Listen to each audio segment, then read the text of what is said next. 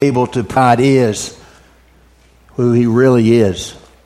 And as we look at these attributes of him, I, I, hope that you are taking this in and really putting this into your heart that God is. He really is holy. He is separate from any other entity, any other person, anything else in this whole universe. He is uh, head and shoulders above anything else. We've looked at God is faithful. God is faithful, that He never goes back on His word. What He says, He will do. We looked at God is good. And of course, we know He is good all the time. God is good. I hope you'll never forget that. We looked at God is all powerful. El Shaddai. El Shaddai. That there is nothing too big for God, nothing impossible for God. Not, nothing, if God sets his mind to it, that he cannot do. God can save the vilest sinner. He can save the most wretched person in the history of wretchedness. He can save them. No one is beyond the power of Jesus to save a person. There's power in the name, is there not, of Jesus? Last week we looked at God is unchanging unchangeable, that He never changes. He's the same yesterday, today, and forevermore.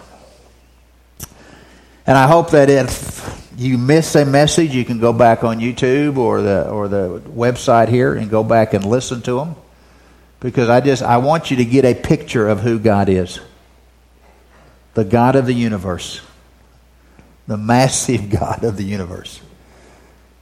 And why do we bow down before him?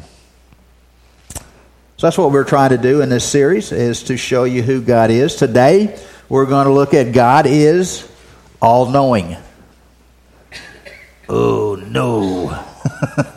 that can't be good. God is all knowing. We're going to look at that today and see what that says. You know, God never has said in, in the history of, of existence, He's never made the statement, I didn't know that or what's up with that? He's never said, oh man, I, I forgot about that one. Never made those statements. He's never said, oops, man, I wish I hadn't have done that. You see, God is all knowing. And He is all knowing because He has absolute knowledge over everything. Absolute, universal knowledge of everything. He knows everything past history. He knows everything about the universe. He knows the past, the present, and the future. And he knows everything about you and I. Everything about you and I. Not much amen on that one, was there? Got quiet on that one. God knows everything about us. And the awesomeness of that statement is He still loves us.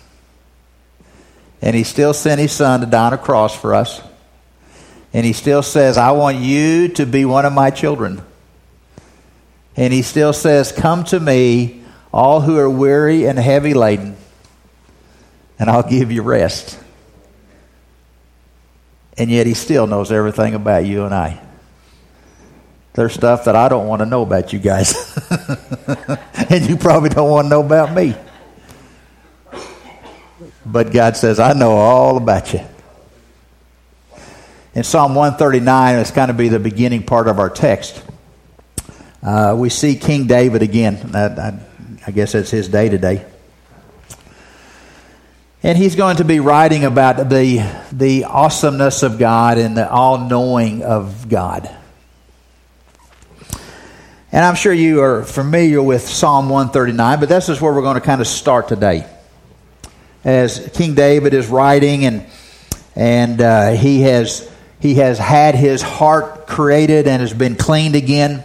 He has, he has now gotten back, if you would, the joy of, of God's salvation. God has put a sustaining heart in him now, and he is He is, he is living the life of a believer.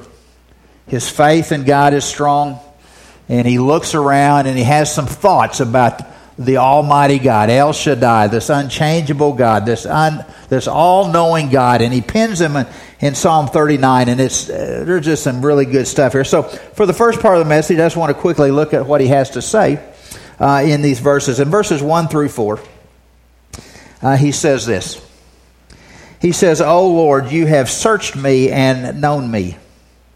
God knows him.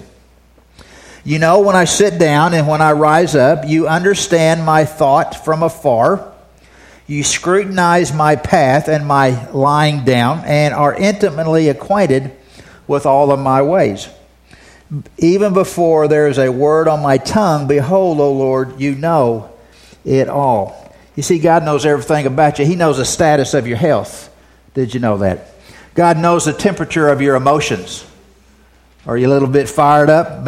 He knows the temperature of your emotions. He knows the level of your faith. Did you know that? He knows at what level your faith is. How, how, how strong is your faith? Guess what? He knows that about you. He knows the purity of your thoughts. He knows your fears and he knows every one of your anxieties. He knows all of those things. He's know, he knows what you're going to do today. He knows what, he's, what you're going to say today. Matter of fact, he has written down in his little black book what you said, your first words. I know Kimber's were, uh, Pop, you're a great guy. I remember her saying that very distinctively. I know that's, that was her first word. I know that. And God wrote that down. He goes, Yeah, he got that down. Uh, from your very first word until the very last word that you speak, the Bible says, I have recorded your words. Oh, my goodness. I have recorded your words. And he says, For those who are not believers, who have never accepted Christ as your Lord and Savior, he says, You will be judged by the words that you speak. He knows every word that you have spoken and will speak. He knows your every thought. He knows when you come and go. He knows when you sit down and get up, when you rise and your fall. He knows that. He knows your every heartbeat. He knows the number of hairs on your head, and He knows that you cannot ever hide from Him. You see, David is thinking about this, and he goes, Wow, He knows everything about me. And then the next three or four verses, he talks about, man, he says, if God knows everything about me, what, what am I going to do? Can, can I hide from God? Can I, can I ascend to heaven? No, God, you're there. Can I descend to Sheol, the holding place of unbelievers? No, no, you're there. Can I go to the highest mountain and escape? No. Can I go to the darkest cave? No. He said, God, you know everything about me, and there's no way I can ever escape that because you know exactly where I am 24 7. And He knows exactly what you're doing. He knows exactly what you're thinking. He knows exactly what you're going to say before you ever say it. God is all knowing. We read in verse 13 as David is thinking about this that that man he knows he knows everything about me and, and I can't hide any and then he begins to think about this and, and these are some great verses starting in 13 uh, these are sanct- sanctity of life kind of verses and he says in 13 he says you formed my inward parts you wove me in my mother's womb.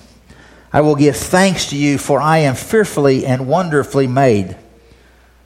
Wonderful are your works, and my soul knows it very well. I am fearfully and wonderfully made, David says.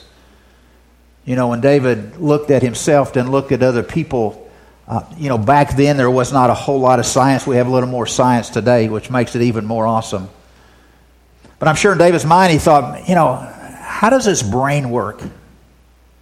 How, how, does this heart work? What about this blood that pumps through here? What about my eyes, my ears, my limbs? I mean, how, how does this all this fit together? How does this all hold together? And all he could think was, wow, I am fearfully and wonderfully made. I mean, God, you put all the connectors together. You put all the blood vessels together and you have given me the abilities and my thoughts and all that kind of stuff. You've given all that to me. And he goes, Wow, I am fearfully and wonderfully made. I know, I know when, when uh, before Kimber got here and Brooklyn was pregnant, uh, that, was, that was our prayer for her for at least nine months that she would be fearfully and wonderfully made because, see, that's biblical. God has put her together just like how He wants her. And King David would say the very same thing. He, he, he put me together. And then he says, he says in uh, uh, verse 15, he says, My frame was not hidden from you when I was made in secret. When I was in my mother's womb, you were there. When I was in my mother's room, you saw me. You were the one that were putting everything together and forming me and putting me, allowing me to grow. He said, he said, that's just amazing. You saw me.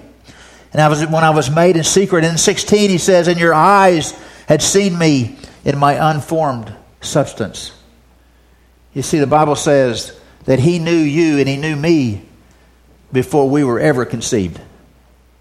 Before we were ever conceived. If you just keep going down in that verse, it talks about he ordained your days.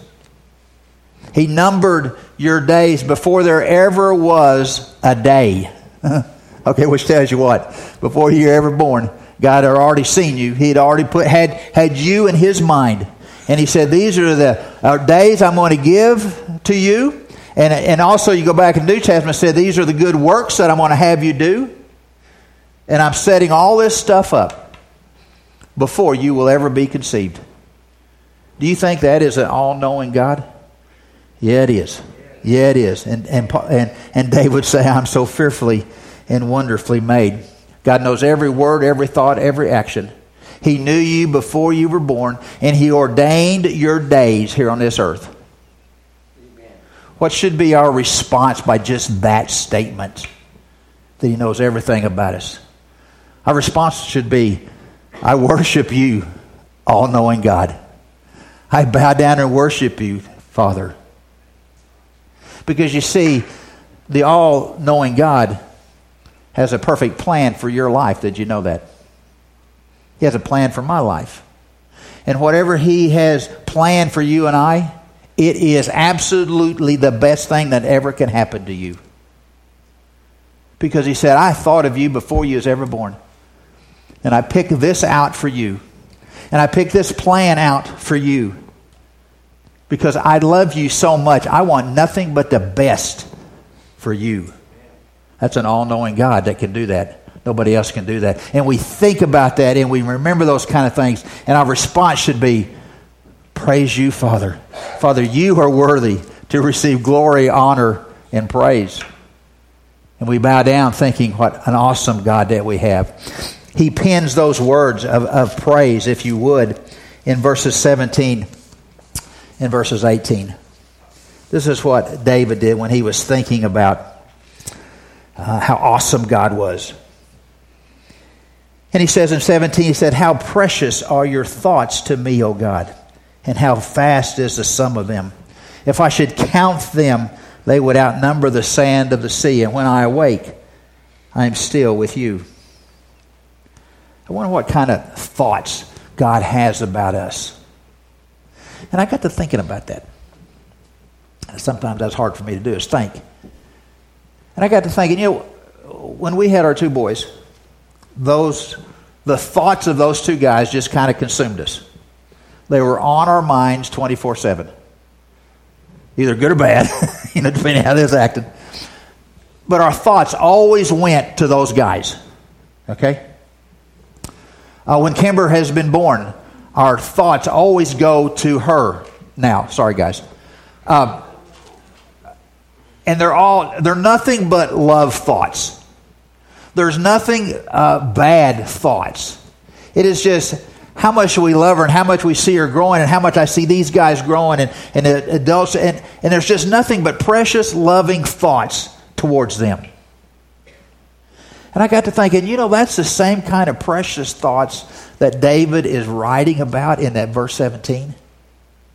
That God Almighty, El Shaddai, all knowing God, his precious thoughts are nothing but love back to you, his children. You know, nah, I wish he had it. Nah, I'm going to get him for that. Nah, I'm going to, nah. His precious thoughts are nothing but love towards you. I want you to grasp that because so many times we don't even want to believe that. Well, I messed up. Even when David messed up, even when David messed up, his father still loved him to the max. And if, and if I can love my children and my grandchildren that much, David says, Father, if I try to count all the precious thoughts that you have for me, all the love thoughts that you have for me, they would outnumber the sand on the earth. You think you're on God's mind? Uh, yeah. I mean, you got to be there all the time on His mind to be able to get that many loving thoughts that, that, that are as much as the sand of the sea. You got a Father that loves you and is always thinking about you and always wants the best for you. And then it's kind of cool. It's kind of interesting. I guess in verse 18, he says, When I awake, I am still with you. Uh, that's kind of a head scratcher. Doesn't seem to fit there. When I'm awake, I'm still with you. Well, it means he must have gone to sleep. And most likely, when David went to sleep, he had things on his mind. He probably had some fear and some anxiety and some stresses. He had people after him all the time. He might have had some hatred. He might have had some unforgiveness. He might have had stuff going on that, that when he laid his head on the pillow that, that maybe wasn't right. And he says, When I wake up the next morning, God, you have not forgotten me. You have not left me. You have not abandoned me. You have not forsaken me. I am still with you, Father. And you can just turn that phrase around Father, you're still with me. You have not forgotten me as I walk this whole world. I think that's what David was trying to say in those verses. What should be our response to that? When we think about that, God, you know everything about me. God, I can't hide from you. That you think of me in such a way that you love me. When I think about, God, how you put me together, formed me in the womb, and you were there. When I think about when I think about you have ordained my days. David writes in verse 23 as he as he does not think of himself as being arrogant or proud but as he thinks of this awesomeness of God and, and how, how else can I show him how much I love him? How can I show awesome, holy God that I love him? And I'm speaking to you and I'm speaking to me now. How can we show him that we love him? And the Bible says, you give yourself to him in a humble way. The Bible says in, in verses 21 and 22, he says, he said, I don't need your burnt offerings. I don't need your sacrifices. He says, I want you to come to me with a humble and a contrite heart. What can we do as Christians when we see this awesomeness of God? We come to Him with a humble and a contrite heart, and we pray this prayer.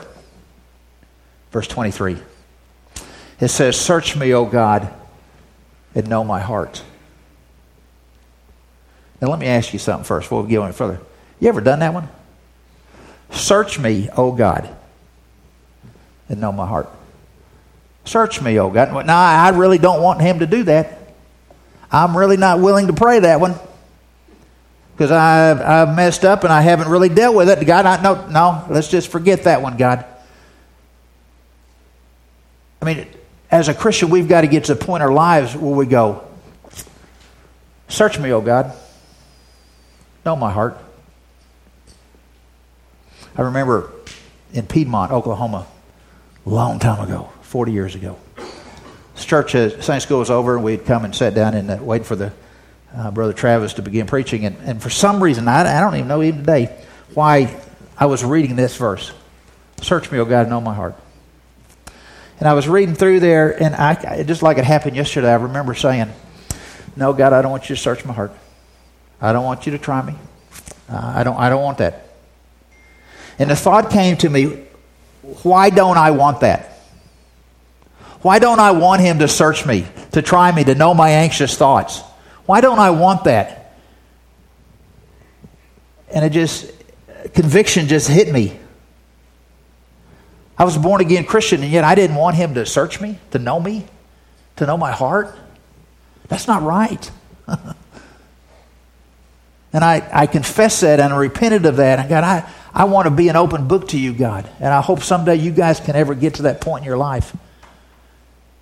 Because you see, if you ever want to be a Christian that is living a life that is Christ like, that looks like the way Christ lived, you've got to be able to go to that verse and say, Search me, O God, and know my heart.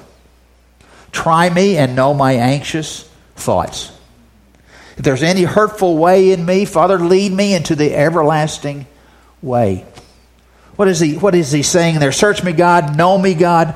You already do, but I, but Father, my humble attitude is this I want you to do it. Because as Christian, you can go, nah. That's not the right attitude as a believer. Because I want to be more like your son. If I want to do that, you got you got to search me and you got to show me. You got to show me, Father, where it says uh, uh, uh, there's any hurtful way in me.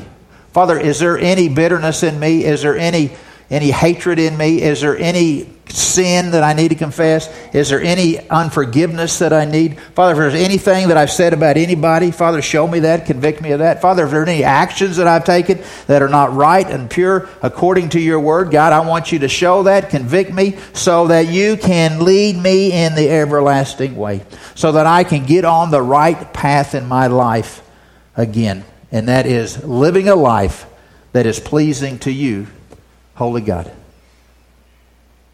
I hope someday we all can be there because that's what David is saying. I want to be more like your son. We need to have that same kind of attitude, don't we? We humbly, humbly go before the Father and say, Search me. Know my heart. Try me, my anxious thoughts. And if there's anything that, that you need to convict me on, Father, convict me so that I can confess it, repent of it, and I get back on the right road. Uh, boys and girls, there's nothing wrong with confession. When you open your heart up to the Lord and you say, Search me, and, and He might find stuff that you don't want Him to find, is He mad at you? Does He hate your guts? Does He say, I'm bringing judgment on you? No, He doesn't do that. It is a cleansing that He wants to give you. He longs for you to come back to Him. He longs for you to serve Him with the right spirit. Chapter 139 in Psalms is, is, is a really a good chapter. I would read that again if I, I was you. God knows everything. You know, and sometimes that just that statement alone right there God knows everything. That's almost mind boggling, isn't it? If you think about it, it's just mind boggling. He knows, oh my goodness, He knows everything. Everything that we don't even know, but He knows. 1 John 3.20 says, God is greater than your heart, and He knows all things. All things. Acts 15.18, known to God from eternity were all His works from eternity. Psalm 147 4 says he counts the number of stars and calls them by name. We've spoken about that verse a couple of times already. He counts the number of stars and gives names to all of them. You know, God knows the temperature of every star. He knows the composition of every planet. He knows the vastness of every galaxy. He knows the course of every comet. He knows the path of every falling star. He knows where those asteroids are going. You know, you, you hear about it in the news. Well, we got one coming this way. It's going to hit us right smack between the eyes. Guess who controls the course of that asteroid?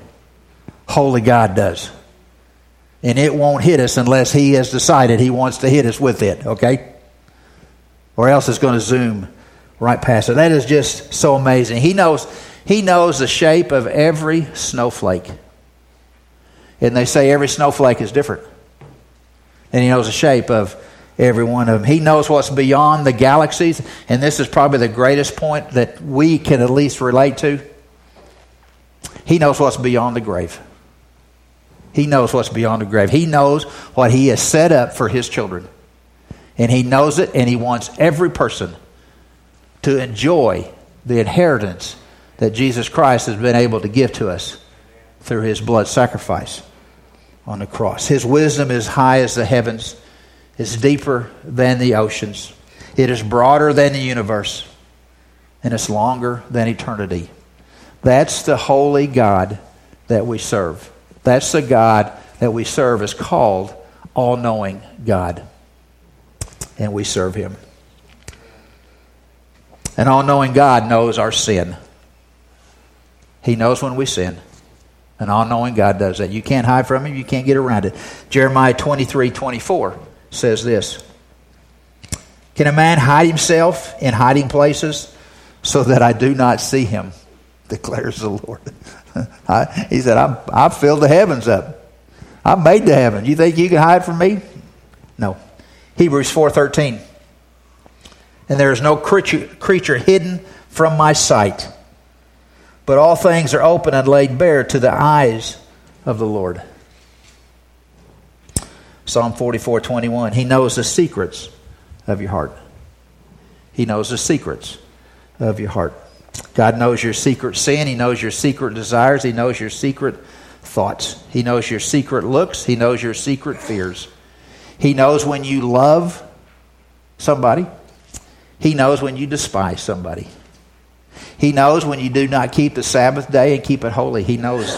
He knows that.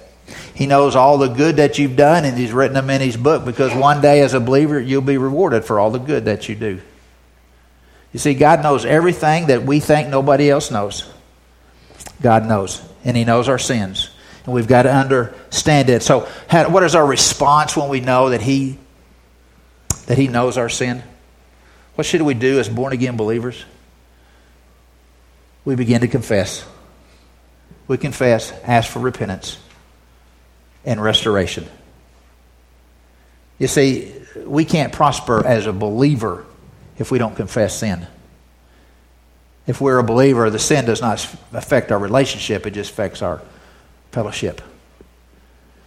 And he says, I want you to confess your sin. I already know it, but I want you to do it anyway. Proverbs 28 13. He who conceals his transgression, his sin, will not prosper. But he who confesses and forsakes them will find compassion and mercy. You see, you're not going to prosper in life if you just keep your sin hidden. That's what King David tried to do for 11 months and about ruined him. About ruined him. Come to the Lord, take it to the Lord, confess it. He already knows it, but He wants you to come with a humble heart saying, Father, I confess. Confession means I agree. Father, I messed up. Here's what I did. I messed up. I agree with you, Father. And then He says, I will faithfully forgive you and cleanse you of all unrighteousness. God knows our sin. He still loves us, but He's made a way to get around that sin. And He says, confess. Don't hide it. Get it out and open, and you'll find compassion and you'll find mercy. We have fellowship with an all knowing God, number two. How can we have fellowship with holy God? As a person, that is impossible. The only way we can have fellowship with Holy God is through a relationship with Jesus Christ. You see, the Bible tells us that when we got saved, He said we were washed whiter than snow. When we got saved through the blood of, of Christ, we have now been accepted into the family of God. When Christ died and shed that blood and we accepted that as His Lord and Savior, He gave us His righteousness and He took our sin when we accepted Christ as Lord and Savior, we became one of His children. We became one of His children. And because we are His children, believer, because we've accepted His Son as Lord and Savior, we can have fellowship with a holy, all knowing God. If you've never accepted Christ as your Lord and Savior, you do not ever have fellowship with Holy God. Only comes through those who are His children and those who are his believers. But if that is us, if that's who you are, if you've been born again, you have fellowship with holy God. He says, I want you to seek my wisdom. He said, I want you to stand on my promises. I want you to tell me the good and the bad and the ugly of your life. Bring it all to me. I want to know it. I want to talk about it. I want to discuss it. I want you to confess. I want you to praise. I want you to daily come to me and talk to me. If you have a friend and you don't ever talk to them, after a while, that friendship, that relationship kind of breaks off a little bit. That fellowship does. In the same way with God, God said, I want you to come to me every day and let's talk. Every day, let's talk. Tell me what's going on in your life, the good and the bad and the ugly. Let me know. Let me know what your fears are. Let me know what your thoughts are. God said, I will help you with those kinds of things. You know, it's so good that we can have fellowship with the Holy God. The God who is holy, who created the universe, who knows beyond the galaxies. And yet he says, I still want to talk to you. I still want to have a relationship with you. Why? Because he just loves us so much. We were created in his image, and he wants to have fellowship with you and I. He loves us so much. We get to pray to an all knowing God.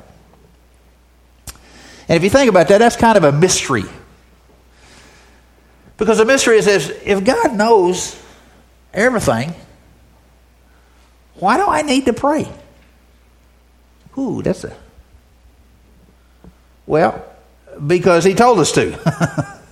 okay? He told us to. He said, I want you praying to me. I want you talking to me. I want to have fellowship with you. I, I know everything, but I want, I want you to talk to me about it. And we get to the point in, in, in, in our lives that we kind of do it backwards when we pray. Did you know it? Because most of the time, and I'm as guilty as anybody, that, that when we pray, we give God a list of list of wants. Ding, ding, ding, ding. Got to want, want, want, want, want. Got to, got to. And, and we're hoping in the back of our mind that, yeah, maybe God will give that to me, like a like a happy grandfather. Yeah, here's my list, God. I hope you give that to me.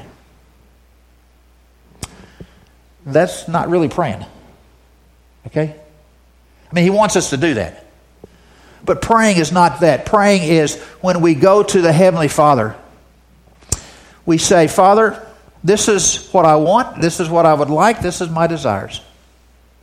But Father, whatever I have asked you for, I want them to fit in to your will for my life. Father, I want my life to conform to your will and not vice versa. Father, I want my life to conform to what you want. As opposed to, God, conform to what I want, give me what I want. Then the perfect example of that, and the one that's easy to remember, is Jesus in the Garden of Gethsemane. I mean, as he is praying, and, and sweat drops of blood is coming off his head, and he's saying, Father, Father, is there just a better way? Is there another way? Father, is there a plan B? I'm not really looking forward to the crown of thorns, Father. I'm not looking forward to that beating, Father. I'm not looking to have nails put where? But then what does he say? Not my will, but your will. See, he was open and honest with the Father. But after he'd said his said and done his deal, where was his heart? I want your Father, your will, Father, and not mine. See, that's what, that's what it means. God says, Bring your good and your bad and ugly to me. But at the end of the day, I want your will in my life. One of the best ways that God answers prayer, and you won't believe this unless you've experienced it, is when He says no. When God says no, you've asked, you've asked Him and you've prayed and you've submitted and yet the answer is seems to be no.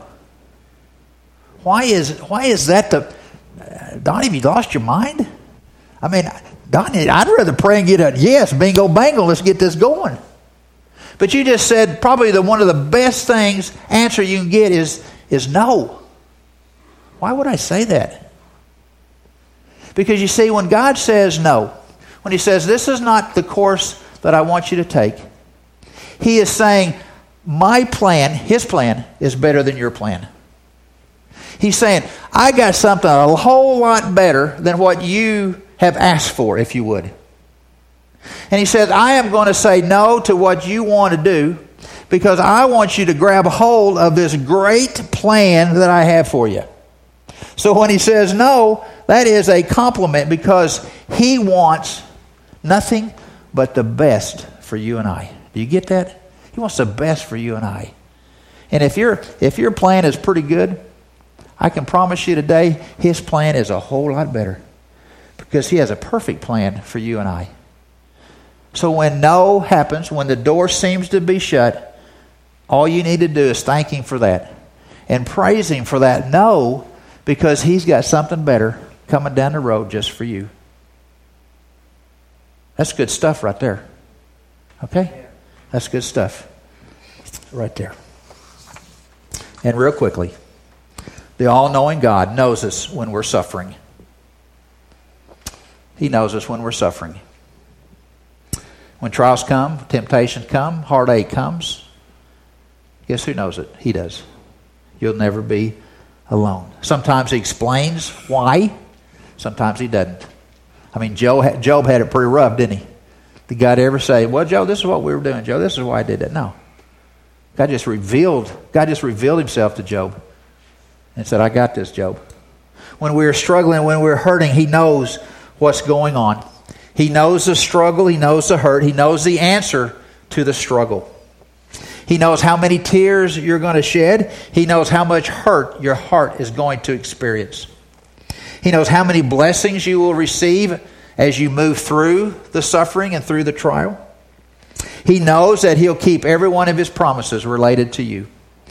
He knows that His grace is sufficient, and He knows the outcome will be for your good and for His glory when you're suffering. Did you hear that? He said he knows that the outcome, whatever it's going to be, is for your good and for his glory. That's why things happen in our lives.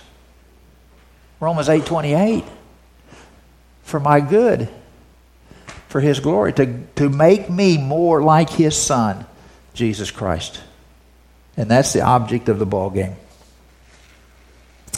You know, knowing that God knows when we're hurting, knowing when we're experiencing heartache, when we're experiencing tough times. He gave us a verse in Proverbs that we need to hold on to. And it's Proverbs 3, 5, and 6. And it says this Trust in the Lord. When you're hurting, when you're suffering, when your heart, heart is about to break, he says, Trust in the Lord. Do not lean on your own understandings. In all your ways, acknowledge Him. And He will make your path straight or successful. You see, when we don't know where to go, His Word tells us where to go. Take it to the Father. Trust Him that He knows exactly what's going on in your life. Trust Him with all of your heart. Trust Him with all of your heart. Trust Him with all of your heart. That's what He wants from us. And He says, when you do that and you acknowledge Him and all that kind of stuff, He said, I'll make, I'll make your path straight. I'll make your path successful. I'll make it where it's good. But when we sometimes when we suffer and we struggle, we take it all in and we don't ever give it up to Him. We take it all in, we don't give it to Him. He says, Trust me, I got this one. You're good, my glory. Dirk, Dirk, put up 139 again, would you please, buddy? Psalm 39, as we begin uh, our time. I want to go back to this verse just one more time.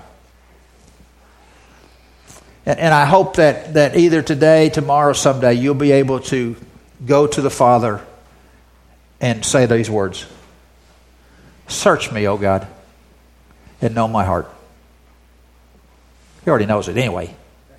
But he wants you to humbly come to him, requesting that.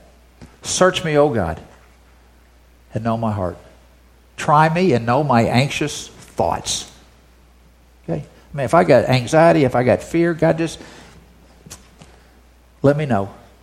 And if there's any hurtful way, anything that's in my life that shouldn't be there, God, confess it. Let me confess it. Let me clean that up.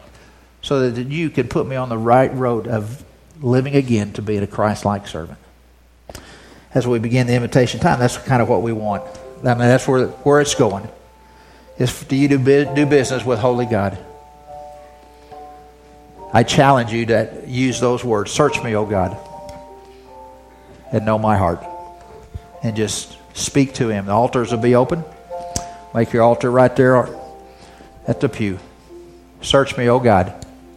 Know my heart. As a piano plays.